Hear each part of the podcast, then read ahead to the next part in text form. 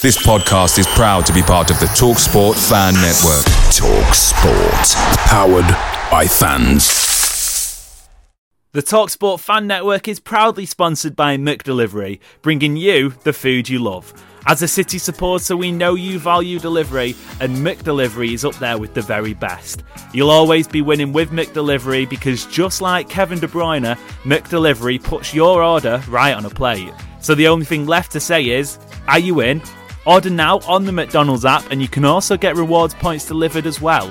So that ordering today means some tasty rewards for you tomorrow. Only via the app at participating restaurants, 18 plus, rewards registration required, points only on menu items, delivery fee and terms apply. See McDonald's.com. The Talksport Fan Network is proudly teaming up with Free for Mental Health Awareness Week this year. We understand that the journey as a supporter isn't always smooth sailing but rest assured you're not alone. There's a vast network of fellow fans who share your passion and may be experiencing similar challenges. Honesty is key in any relationship. If your friend asks you how you are feeling, tell them honestly. If you're going through a difficult time, let them know. Opening up about how you are feeling can really make a difference. After all, they are your mates for a reason. Let's all take a moment to talk more than football. An opening night victory under the lights where City win 3 0 and Erling Haaland gets a brace. It was all very simple, right? Well, not quite. Plenty of talking points from that Burnley game as City starts strong, but perhaps not in the most convincing of fashions. It's Monday, the 14th of August. I am Amos Murphy. I'm Joe Ricci. And this is the City Report podcast.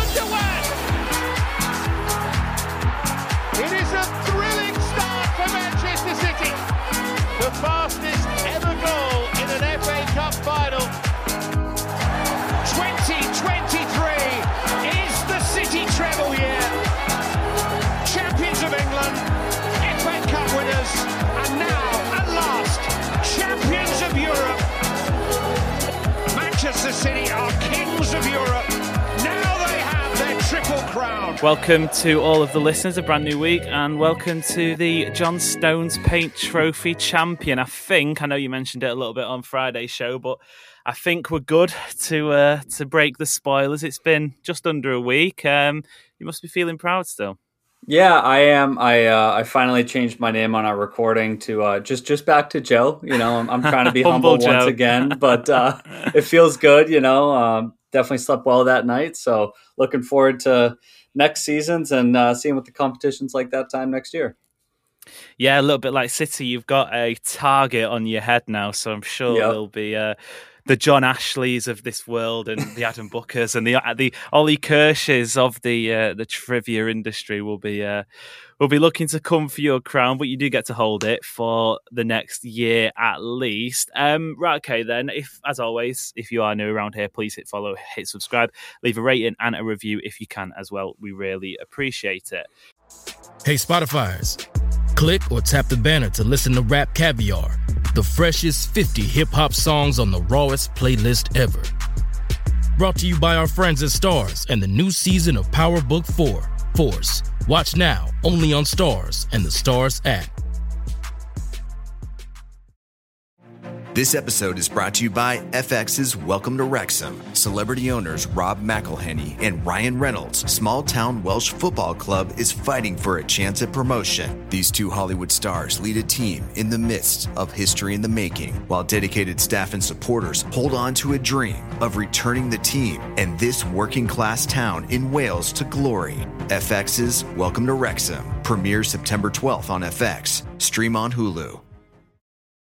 Let's get into the Burnley chat then, because obviously it feels like it was well quite a quite a while ago now. By the time we're recording, it's Sunday evening. By the time you listen, it's probably some point on Monday or Tuesday. Um, Friday night games. I'm not. I'm not sold. I don't think it was. It really sort of discombobulated my weekend. It was great. I went out for it and really enjoyed it. But um, I don't know. I kind of like me Saturdays and Sundays for football. Yeah, I was going to ask because for me being on the East Coast in the States, it was a three o'clock kickoff, which is not incredibly ideal. It's it's typically mm. I worked I worked till four.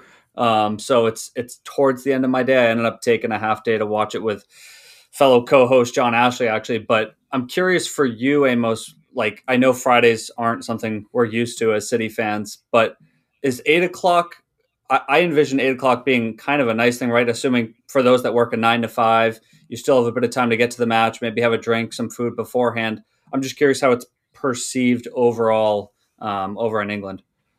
I think it was a little bit weird because um, obviously City's City's history of Friday night matches isn't long and illustrious. We had the FA Cup final, uh, sorry, the FA Cup, uh, what would have been third round against Arsenal last season. That was a Friday night game, but it was it was it was like time wise it was fine. It was great. Work was finished um, and then obviously for those who were going to the match it was only across in lancashire in burnley so about an hour away anyway so it wasn't too bad for them. But i don't know it just i don't know it just the, there was something about it. I, I don't know whether or not it was waking up on saturday and, and knowing your team's already played and, and for us having won which was great but I can imagine if if you lose that Friday night game, especially first game of the season, might knock you back a little bit um, in terms of enjoying your weekend. But had a fantastic weekend anyway. Um, let's sort of start to dig into the game itself. Then obviously we only had to wait three minutes for that man, and I think we can officially call him that man, Erling Haaland, to start his campaign with with a pretty pretty well worked, fantastic finish, what we've become accustomed to, and. Um,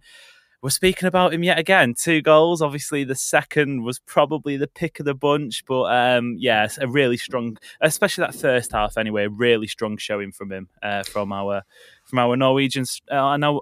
Our, I'll try that again. Our Norwegian striker. yeah, it uh, it's funny. Obviously, the you know tweets that have come out since you know a faulty uh, Community Shield performance, a brace in the opening day, a treble. mm. um, no, it was a great it was a great start. I mean, his first touch of the Premier League season being a goal. Um, he made us wait long enough. You know, a couple minutes in, I was starting to get worried, but um, I thought you know it was it was a, a, a decent cross from Kev. I think the awareness from Rodri to make that run off the back post and also mm. put in a position where Haaland really just had to step into it. Whether he that was his intention or not, I don't know. But I'm going to give him credit because it's Rodri and I love him. Um, mm-hmm. And I think that that obviously people are going to talk about Haaland and the goal and all that. For me, it's another evolution in Rodri's game where you know we talked about losing goal output and assist output from Gundogan and Mahrez. I don't think a lot of people are expecting Rodri to be the one that steps up, but I personally think that this is going to be a big campaign for him in terms of goals and assists popping up in those situations, especially if he's playing with a Kovacic who can sit a little deeper. Mm-hmm. So I think that's something to watch out for. I, I, wholeheartedly agree. In fact, I can't remember if it was on this show or somewhere else. I said that uh, uh, that Rodri, uh, um, the best part of Rodri's game isn't his defensive work, which is fantastic, but it, it's more what he offers in attack. And obviously, Champions League final is is the the one everybody thinks about in terms of Rodri scoring. But even before that, I think it was the 21-22 campaign. He was touching something like ten goals in across all competitions, which is incredible for your holding midfielder. Be that with his head, be that from long range. Obviously, this time creating. But yeah, it was a it was a really strong start to the the match itself. And I actually put a tweet out at half time, something along the lines of there was all the emotions in that first half because obviously the Kevin De Bruyne injury, which we'll focus in more detail in tomorrow's show. So we will, we'll sort of skirt around that, but you know we, we will analyse it tomorrow but also quite a uh, I don't know lack of composure at the back at times, giving a few chances away. Obviously, getting the two goals as well, which was fantastic. And then uh, the halftime break, Pep Guardiola and Erling Haaland are in a in, in a heated conversation. So at, at half time, I was thinking a little bit like, oh dear me, the season's well and truly back, and it's uh, it's here to slap us in the face. It felt like the longest opening 45 minutes I could remember. Just like like you said, so yeah. many things to dissect. And at the end of, at the end of the 45, you know, City are up two nothing at a newly promoted side. Mm. You'd like to think that's game over, and obviously it ended up being three nothing. But um, yeah, a lot to a lot to look after um, in that first half. I think the biggest thing for me was you know, a couple passages of sloppy play. I think Rico Lewis in particular got put in some really tricky situations through no fault mm. of his mm. own. Um, but overall, especially when Kovacic came on, I know we're not going to talk about Kev as much specifically, but I think for Kovacic to come on in that situation so early in the game mm. because of an injury, he's one of those players, and I, I, think I've said this before already in preseason. Like you almost don't notice that he's there in the sense that mm. he just goes about his business. He doesn't do anything flashy. He just keeps ticking things, you know, moving the ball around, very Gundogan esque in that sense. Um, so for me, that was kind of my main takeaway from the first half was just how when Kev got hurt, I'm thinking, oh, sh- you know, shit, there goes our main creator. But at the same time, I see Kovacic warming up, and I'm thinking, well, he's gonna he's gonna do his job and he's gonna do it well. I'm not worried about what he's asked to do, and that's that's a really comforting feeling. Definitely. Uh, just some stats on Mateo Kovacic. Obviously, his Premier League debut for City, an accomplished operator in the division already. But he completed 61 of 64 passes. That's a 95% accuracy. Uh, successful dribbles, there was one completed, but obviously 100%. Uh, 76 touches, accurate long balls, three out of four. Passes into final third, probably the most impressive one there. Four, and obviously um, a couple tackles as well. He's slotted in beautifully, hasn't he? Obviously, 29 years old. He's got over 100 appearances in the Premier League. He's a three times Champions League winner, I think it is. Twice with Real Madrid, once with Chelsea. It might even be more. Yep. I'll have to check. But um, he, he, just looks he just looks like he's been there forever. And when you lose Ilkay Gundogan, obviously who knows what he's like. Kovacic just is behind the scenes in the dressing room in terms of that that gap that's been left by Ilkay. But in terms of on the pitch, he just looks like he's been a Pep Guardiola player forever. And I dropped my pen. I, I feel like he's one of those players. The, the word that just always comes to mind for me is tidy. He's just a tidy player. He cleans things up. I think what's really impressed me in the, the few appearances he's had is just how defensively sound he is. Um, you know, he's one of those. We're not going to need it maybe as much as much against a Burnley, but mm. I think that he just he's always kind of finding himself in the right spot. He's connecting play. Um, I think he'll. I envision him, and I'm curious what you think, Amos. I think he's going to have a Bernardo Silva 17 18 type season where a debut season okay. He might not yeah. start every game. I mean, Kev's injury might change that, but he's not going to start every game. But come the end of the season, if we play 60 matches, he's going to have 50, 52 appearances. I think he's just going to be involved yeah. one way or another because you're winning a game, you bring him on to be that more defensive side. You're you're in a tight knit game. You want him to slow things down. He just he offers so many different things to the game that I think he has to be involved if fit.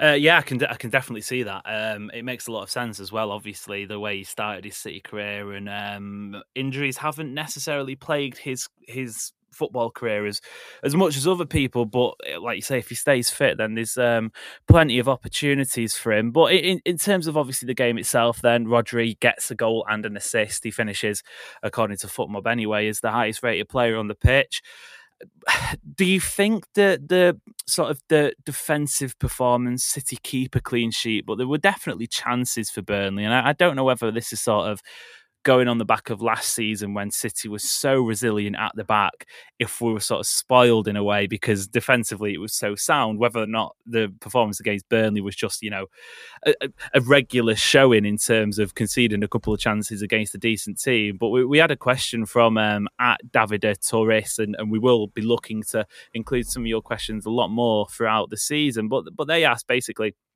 did we look a little bit shaky in defence? And that was my sort of main takeaway from specifically the sort of the last 15 of the first half and the uh, the first 15 first 15 of the second half.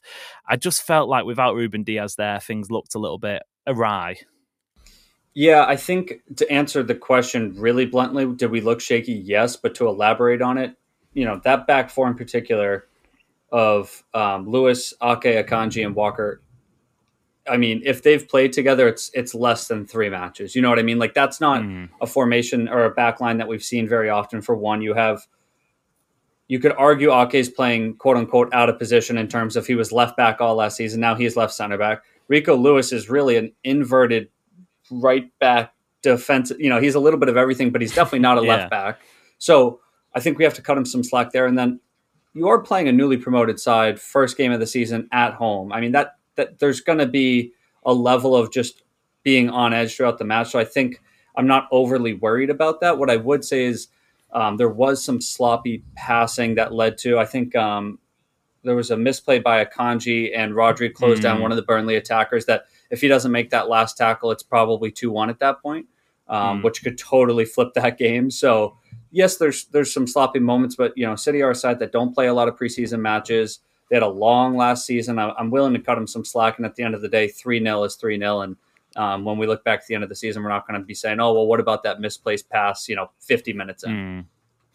Yeah, yeah, it, it's a little bit like I almost feel um, in tournament football, I always like it, or I think it's a good sign. And, and, the England Lionesses, obviously in the World Cup at the moment, have have had a similar sort of tournament where you start off well. Obviously, you want to win your games, you don't want to be dropping points. But if you just have a few areas where you know you can improve, I, I feel like that always bodes well for the rest of the campaign. Look at Newcastle, for example. And actually, it, to sort of contradict myself, said over the weekend that I wouldn't be surprised if Newcastle were in, were in a title conversation. They look that good. But when you start the season that strong, a little bit like Arsenal as well, you obviously your expectations go up and up and up, and, and perhaps maybe the drop off comes later on in the campaign. But as we know very well by this point, City start the season slow intentionally, so they're not overcooked when it comes to the the March, the April, the May, and obviously last season the June. Um, but that'll do for part one. A little bit of a whistle stop tour on the Burnley game. John us after this short break as we continue the analysis.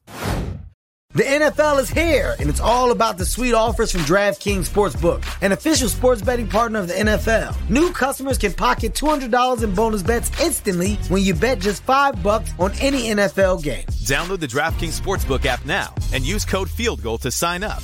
Gambling problem? Call 1-800-GAMBLER. 21 plus age varies by jurisdiction. Void in Ontario. See dkng.co slash football for eligibility, terms, and responsible gaming resources. Bonus bets expire seven days after issuance. Eligibility and deposit restrictions apply. NFL Sunday Ticket is now on YouTube and YouTube TV, which means that you can stay close to your team even if you don't live in their town. Like, maybe you're a Raven who married a Seahawk who got a job in the land of the Falcons. With NFL Sunday Ticket, you can watch your team's out of market Sunday afternoon games no matter where you live because you shouldn't have to change teams even if you change towns. NFL Sunday Ticket, now on YouTube and YouTube TV. Go to youtube.com slash presale to get $50 off. Terms and embargoes apply. Offer ends 919. No refund. Subscription auto renews. Welcome back to the City Report podcast. Then your Monday episode, looking back at the 3 0 win against Burnley on Friday night. Um, let's sort of let's have a look at the substitutions that were made then, because typically we don't usually see this many from Guardiola if the game is tight. Obviously, when that Rodri goal goes in, it was pretty much game over. But do you think, obviously, Bar Kovacic, who we spoke about, do you think we can read much into the other four? Um, Laporte came on in the 79th minute. Gvardiol made his debut. I was interested to see those two come uh, come on together. By the way, they've almost been billed as one replacing the other. Uh, right. Cole Palmer got another appearance back to back now for him from the bench, and James McAtee getting a little bit of a run out. Um, let's start with Laporte. Is that the final time we see him in a City shirt? Do you think, or given the sort of the, the closeness of the Sevilla game and then Newcastle next week, there could still be a couple more games before he's before he's shipped out? Yeah, I think, be, like you said, there, there's still a chance just based on City playing, you know, three games in what 7 mm-hmm. days, eight days. Um, I think that there's just probably going to be a need. I don't see him, you know, barring any any injuries, I don't see him starting. Uh, but I think mm-hmm. there's a role for him to play. As as far as Gvardiol goes, though, um, he looked he looked pretty pretty comfortable. Um, obviously, say, yeah, I'd obviously say. the game was in a, a, state where I think they came on after the third goal, if I recall correctly. So you know it was more or less done and dusted. But um, playing at left back in, in a new setup and a new team that he had just joined, I, I thought he looked pretty comfortable for me. And I know this is like one of those kind of sensitive subjects. I looked more into who wasn't substituted on than who was, okay, only on the basis okay. that Kovacic was an injury substitution, right? That had to happen. I think McAtee was kind of just throwing him on like Cole Palmer did at the end of the last season. Mm. You can't look can't look into that. And then um, but just seeing, you know, Grealish, I'm not surprised he didn't come on. I, it sounds like he's been still dealing with a bit of a hip injury, so mm-hmm. I don't hmm. think Pep was going to risk him. But for City to be up so comfortably, and and Rodri having come out this past week talking about how many minutes he's mm-hmm. played, and his alleged backup not coming on, I thought was notable. Um, I don't know how notable, but it stood out to me more than the players that did come on. I don't know what you make of it, but it just felt like okay, give give Calvin a run out. It's it's it's three nothing. You know, Burnley mm. have pretty much down tools. You shouldn't really have anything to lose, and and he still doesn't get on the pitch. To me, that that's saying something from the manager. I'm starting to become. I don't know if we're being desensitized by it. Obviously, last season you played next to no football, but obviously the signs are ominous. They've been ominous for a while. But I, am a bit again, I'm not coming on here to question Pep Guardiola, but what's the point in him being there? Obviously, we know he wants to stay, whether or not it's sort of a, a show from Guardiola to say, "I'm not lying when you when I tell you you're not going to play football. So if you want to leave, then leave." But I, I, he, I just feel like even for his sake and even for the club's sake, if they're trying to shift him, his value was what 50 million pounds last summer. Let's face it, it's it's it's probably halved. You know, City would be lucky to get 25, 30, I reckon. Uh, the longer it goes on, and even in this transfer window, going going on to January and the, and the next summer as well, the longer he doesn't play football, even you know last ten minutes when the game is done and dusted, to to protect your most valuable assets, it's confusing. It's really it's really confusing. It is confusing, and I think the conclusion I've come to, obviously whether it's right or not, I have no idea, but the conclusion I've come to at this point is there if I'm City, I'm looking at this market specifically towards defensive midfielders that has just absolutely mm. blown up in the last couple weeks. And I'm thinking to myself, he didn't have an impactful first season through injury and, and other matters. Mm. And then obviously it hasn't gone great since.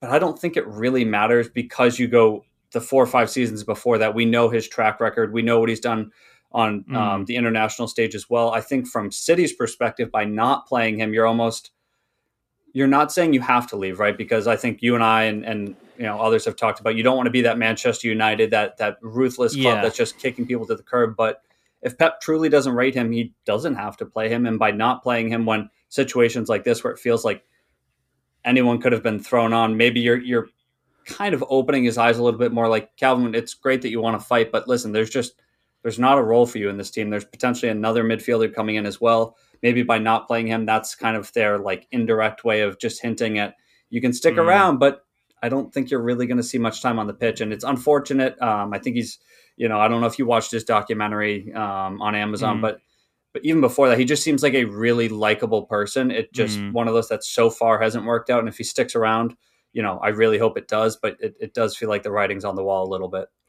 the bit that and, and, final point on Calvin Phillips before we advance elsewhere, but the, the bit that really frustrates me with it, and let's face it, he's probably going to leave City sooner rather than later.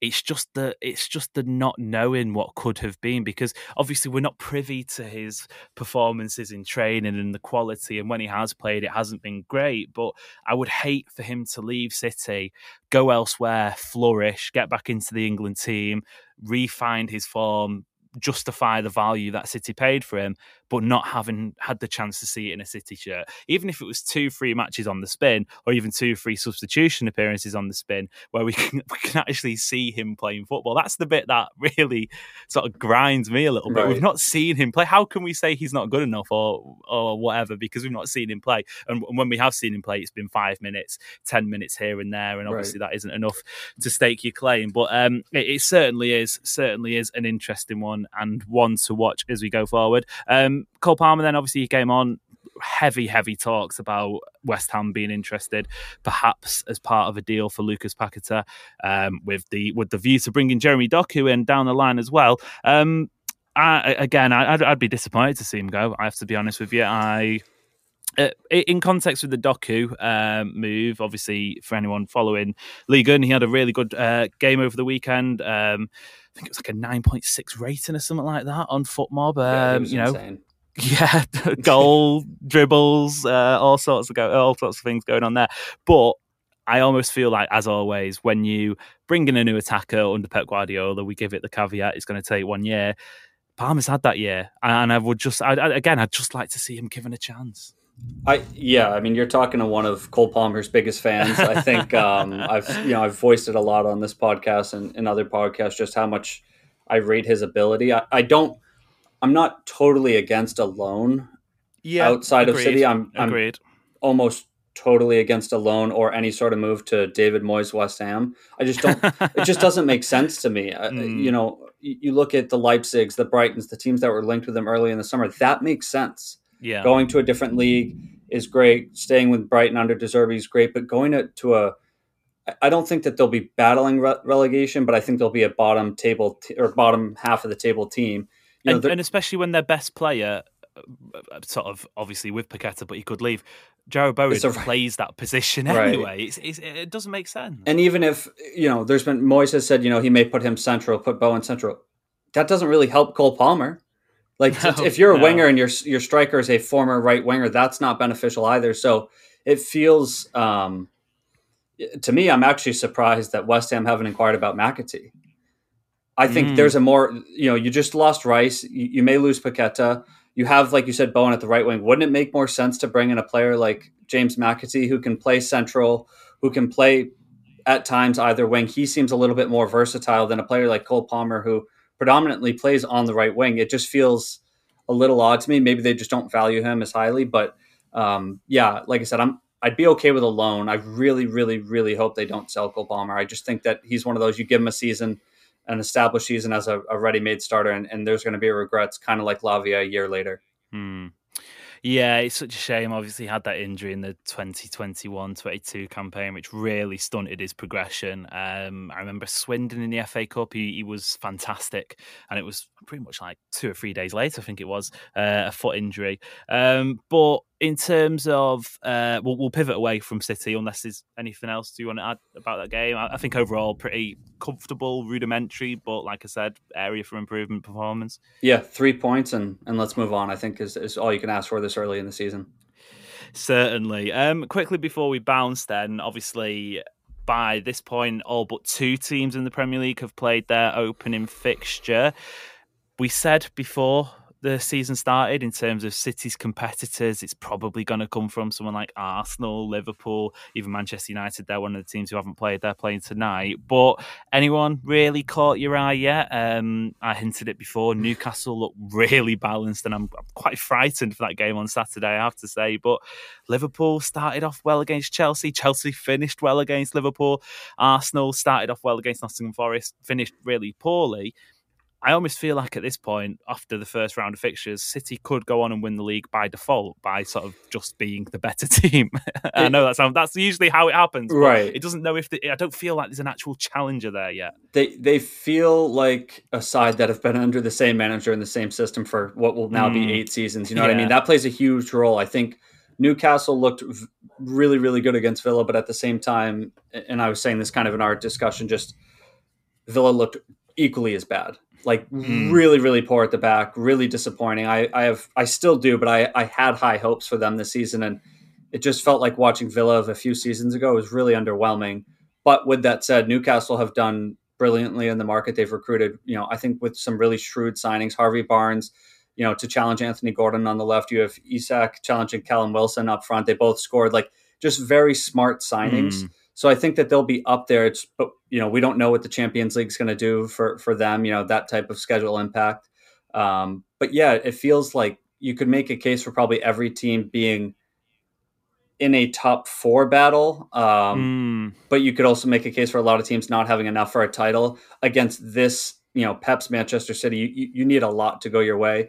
I mean, it felt like Arsenal were going to be Centurions at one point last year, and then you know we saw what happened towards the end. It, it it takes a lot to take down this City side. So yeah, I mean, after the first weekend, kind of you know Newcastle aside, nothing really woke me up and saying, "Oh, we we might have a real real challenger on our hands," and that, that's fine. That's fine with me. Let's go for a four-peat. So.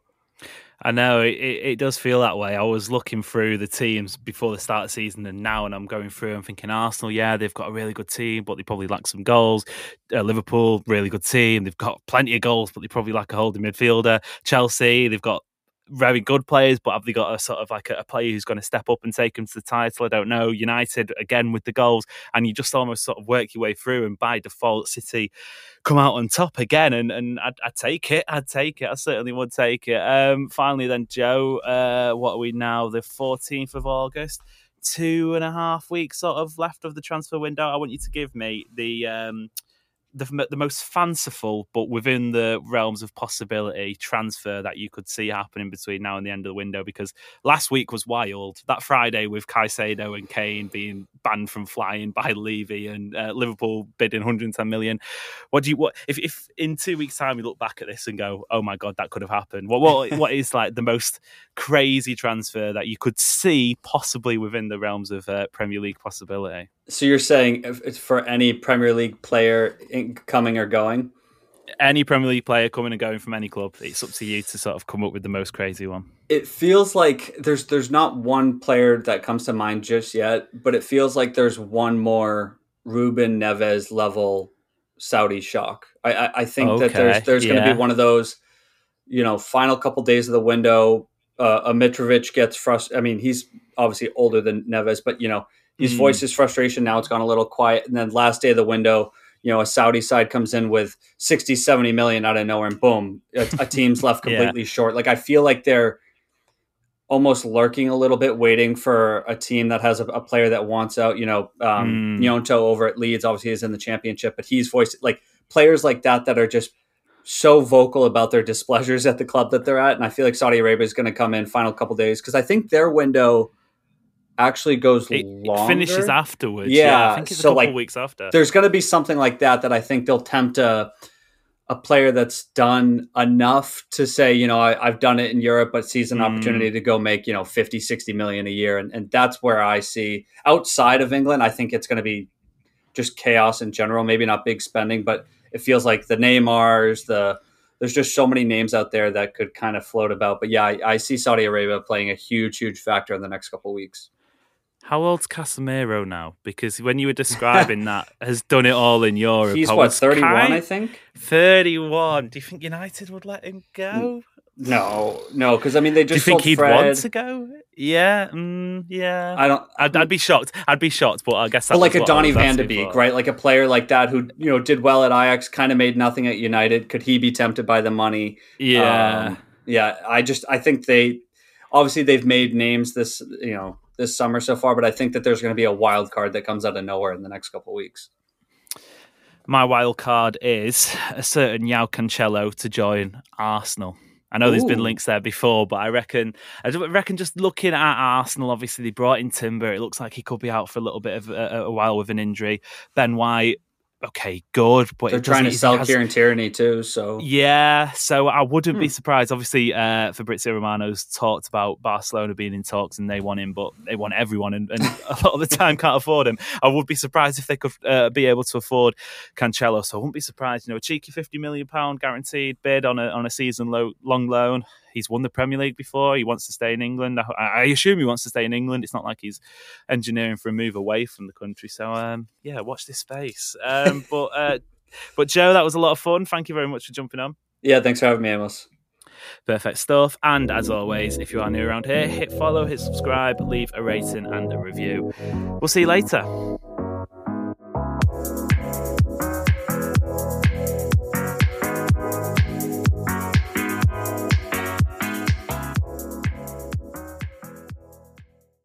The Talksport Fan Network is proudly teaming up with Free for Mental Health Awareness Week this year. As football fans, we often pride ourselves on knowing everything, from which substitution can turn the game around to the quickest route home to beat the crowds. However, when it comes to discussing feelings with our friends, we might not always feel as confident. That's why we're here to equip you with the right tools so you can reach out to those who can help. If your mates are struggling, let them know that the Samaritans are free to call on 116 123. That's 116 123. They are there to listen without judgment or pressure 24 7, 365 days of the year. Let's all take a moment to talk more than football. Make sure you're geared up for Man City's end of season running with McDelivery.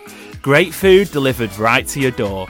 By using McDelivery, you won't miss a moment of City's crucial running, and just like Kevin De Bruyne, they deliver your order exactly where you want it.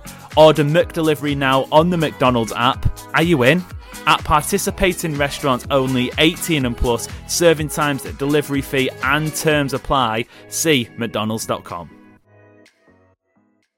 This podcast is proud to be part of the TalkSport Fan Network. TalkSport, powered by fans.